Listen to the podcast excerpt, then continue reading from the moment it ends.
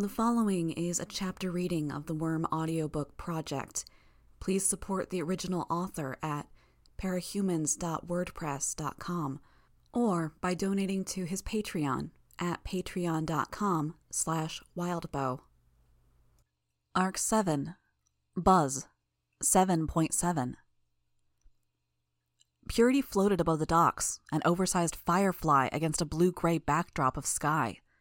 She came to rest over a building that had been half built and left abandoned, a small crane jutting out of the middle of it. A building I recognized as Bitch's Place, her improvised dog shelter. Brian, I called out.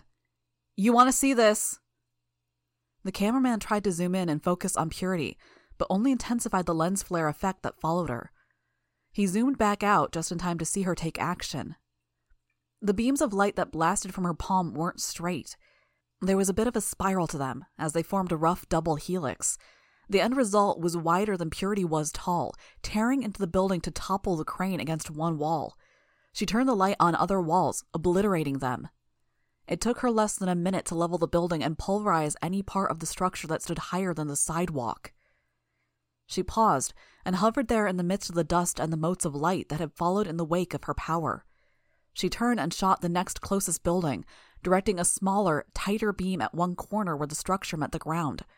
She hit the next corner, then swept the oscillating shaft of light through the ground floor to obliterate any supports that stood within. The building toppled messily with brick walls sloughing off and cresting plumes of dust. The building hadn't even finished falling before she started work on the next two, devoting one beam to each. Were there people in there? I asked, horrified both at the idea and at what this woman was capable of doing. What about those other buildings? Brian was behind his couch, watching. There might have been, and there might be. My need to hurry overrode my modesty. I stood up and pulled off my top, leaving just my bra on, making sure to keep my back to Brian. I removed the sweatshirt I had tied around my waist and untied the arms of my costume. What are you doing? Getting ready. I put my arms through one arm and worked my fingers into the gloves. Brian walked around the couch, and I hurried to raise the top half of my costume and clutch it to my chest, covering myself. He put his hands on my bare shoulders and exerted enough force to push me back down to a sitting position. I complied stiffly, reluctantly. He pulled his hands away a little more quickly than he might have a day or two ago, jamming them into his pockets. I hunched my shoulders forward self consciously. Brian took a deep breath. Not your job. They're doing that because of us. I adjusted my grip on my costume top to free a hand so I could point it at the TV. The cameraman was retreating from the scene, and the image was wobbling as the camera rocked with his movement. The spark of light that was purity was moving in his general direction as she leveled more buildings. Because of Coil, not us. The heroes will be the ones to take care of it. Brian retorted. They could be hurting innocent people. Given who these guys are, I'm pretty sure they've been hurting innocent people for a long time. I turned to frown at Brian.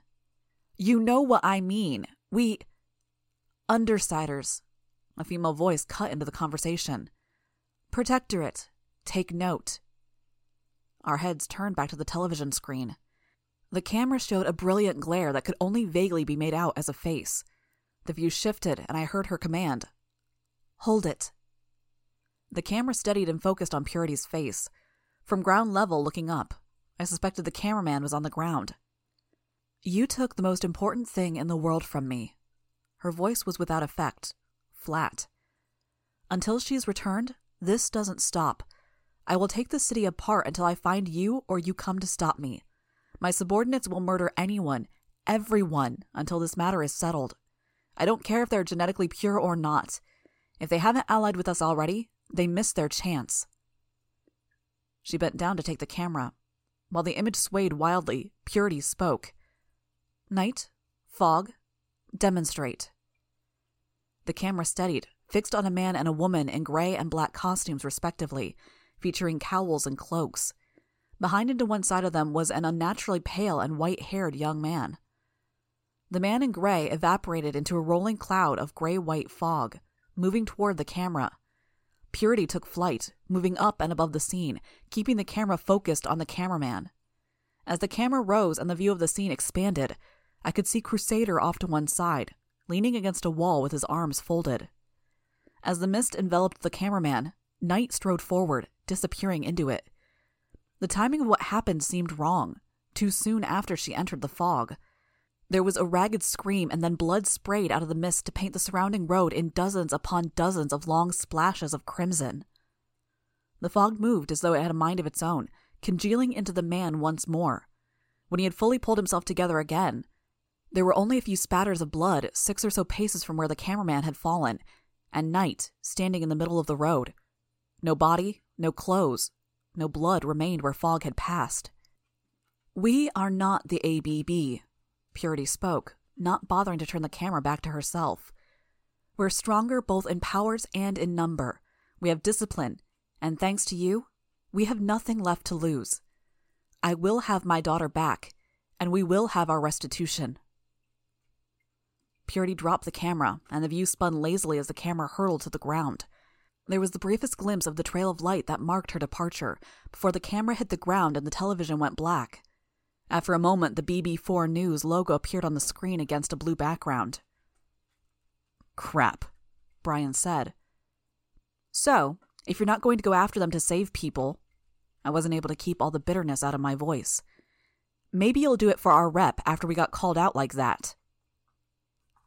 That's not. Taylor, I don't want people to get hurt or killed either. I'm not a villain that aims to hurt people. I'm just being practical. You didn't answer my question. What are we doing now after hearing that? We're calling Lisa. Or you are, and I'll take care of your ear while you do it. I nodded. I took the opportunity to get my top back on while he got the first aid kit, and I grabbed my cell phone. Brian used saline and a wet cotton wipe to wipe around my ear as I dialed Lisa. She picked up on the first ring. Lemon, J, I told her. Bumblebee, S. She replied. No immediate danger, but the situation doesn't look good? Right, I replied. Brian put the cotton wipe aside. It was red pink with flakes of my dried blood on it. He repaired another to continue working. You see that bit on TV? I asked her. Hold on, I'm putting you on speaker for Grue. I'd used his code name for security's sake. I fiddled with the keypad to put the phone on speaker mode. Lisa's voice was tinny through the low quality speaker. Purity, I saw the bit from TV. From what I picked up, Child Protective Services and a contingent of capes went to her place and walked out with her baby while she was at work, before she even had a chance to hear about the email. Mama Bear snapped. Tattletale. Brian spoke. Did you talk to Coil? Coil says he told Kaiser straight up that he was responsible for the emails. I believe him. If Purity and Kaiser's other subordinates don't know, Kaiser either hasn't seen fit to tell him or he's intentionally keeping them in the dark. What? Why would he do that? I raised the phone closer to my mouth to ask her. It makes a warped sort of sense to me. Brian answered for Lisa. He lets his people believe we're responsible, with Purity's group gunning for us and the Protectorate. Hookwolf hates us anyway, because of Bitch. So he goes along. Kaiser lets them deal with us, with all that fury and hate and no holds barred torture, murder, and maiming that comes with blaming us. When we're dealt with, or when it's convenient, he tells them the truth, turns that bloodthirst against Coil. His people won't ever be scarier or more vicious than they are right now. Why not maximize the damage? Doesn't that fall apart if Coil admits, publicly or to members of Empire 88, that he's responsible? I asked. Yes, Lisa's tinny voice replied.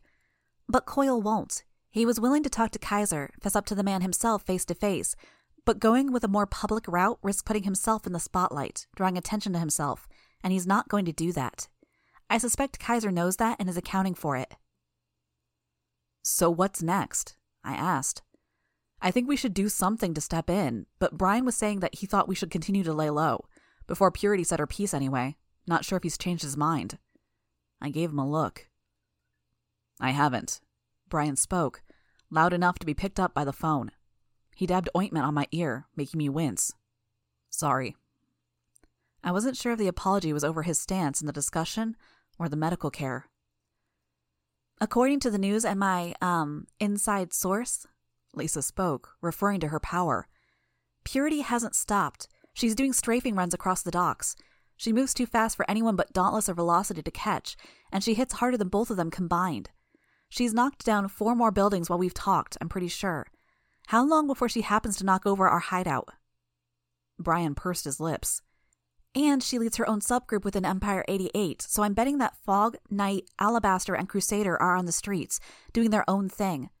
I don't know about you guys, but I have friends in our neighborhood. I'm not very cool with that. Brian sighed. Fine, we go. But no direct confrontation until we have a game plan, especially not before we reunite our two groups. Where are you guys? Hold up on the far side of the train yard with the dogs, Lisa answered. Not a bad spot. Better than the building Purity tore down. Don't know why she was set up there instead of here. I heard a voice on the other end that was probably Bitch's, though I couldn't make out the words. So, we meet? Lisa asked. We meet, Brian replied.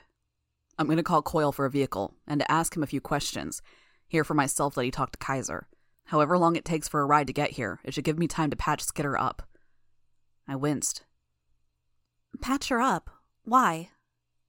Not relevant to the current situation. We'll explain later, he said. Later then. Take care of yourself, Skitter. Lisa hung up. Brian held up a needle and thread. Let me apologize in advance.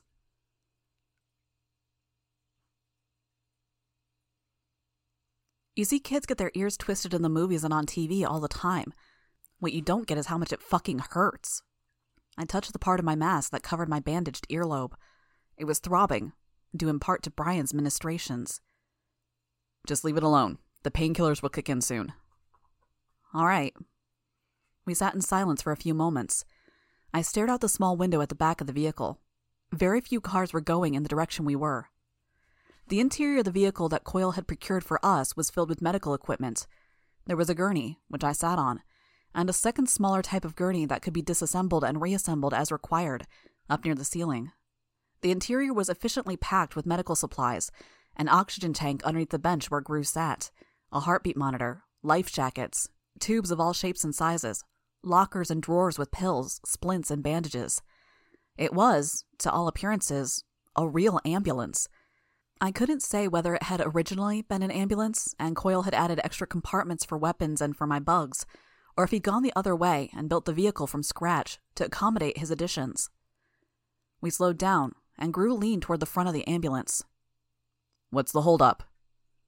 Blockade coming up, the driver spoke. He and the woman in the passenger seat were Coil's people, decked out in paramedic uniforms. No sweat. He flipped a switch, and the siren blared. Seconds later, he was revving up and moving without difficulty. I looked through the rear window and saw a line of police cars and PRT vans behind us, moving to close the gap they'd just opened in their formation. Hey, are we okay? Grue asked me. He was outfitted in costume, helmet on and visor down. Hmm? I get the feeling you're angry. If I'm angry at anyone for that thing outside the mall, it's myself. Can we just drop that topic forever and forget it ever happened? No, no. I mean, are you angry that I didn't jump out of my seat to go fight Empire 88 before we knew everything that was at stake? Oh. I flushed, and my ear throbbed in response to the rush of blood. Could have kicked myself. I honestly don't know. I wasn't expecting it. I see the lengths you go through to take care of your family member. I think of you as a pretty honorable guy, you know? This was veering closer to the conversation that was not to be spoken of than I'd like. I deliberately left that thought hanging. Grue rubbed the back of his neck. I'm not sure I'm as good a person as you're making me out. An impact rocked the ambulance, tossing Grue out of his seat and nearly knocking me heels over head. The ambulance veered out of the driver's control, tipped, and landed on its side, bringing Grue against the underside of the stretcher I'd been sitting on. The spare gurney and the contents of the drawers and lockers around the interior spilled free and scattered around us. Fuck, the driver swore. Fuck shit. I pulled free of the tubes and half the gurney that had fallen around me and crawled toward the front to look between the two front seats. It didn't look so different from Bitch's dog's in general shape. It was a little larger, too, maybe, but that was a hard call to make. It was hollow, its limbs were thinner than the dog's, and I couldn't really draw a line between what was actual meat of the body and what wasn't, because the entire thing was a chainsaw whir of serrated blades, hooks, and needle points, shuffling and shifting around one another, rising and falling, all moving too fast for the eye to follow. Altogether, it maintained a general quadruped shape with a tail and elongated snout. Walking on either side of it were two people. There was a pale, tall man with the sort of muscle heavy build you only saw on cons and bodybuilders. He wore black slacks that were in tatters around his feet, had chains wrapped around his forearms, hands, and calves, and a blue white tiger mask. On the opposite side of the metal beast was a 20 something girl with a gymnast's build and scars crisscrossing her exposed skin. Her hair was shorn to a bleach blonde buzz cut, and her face was covered by a metal cage. The blender of dangerous looking bits dissolved, each of the hooks and blades retracting into the skin of the man at the center of the thing's chest. As the front legs withdrew into his shoulders, he dropped into a crouch on the street. He wore a wolf mask of sheet metal and had been crudely bent into place, framed by long, greasy blonde hair. Hookwolf. Rumor had it that Hookwolf, back in the day, had been one of the top fighters in a parahuman fighting ring in New York. He'd grown greedy, killed the man that ran it for access to the vault with the night's earnings, and had made a good number of enemies in the process. It had been a group of white supremacists local to that area that had given him shelter and support, happy to side with him because the man he'd killed had been an acceptable target. Maybe the ideology was real for Hookwolf from day one. Maybe it was an act that had become reality when he found he enjoyed having people celebrate him for enacting his most twisted impulses and racking up a body count. Either way, I suspected that there were few things he wouldn't do for his empire nowadays.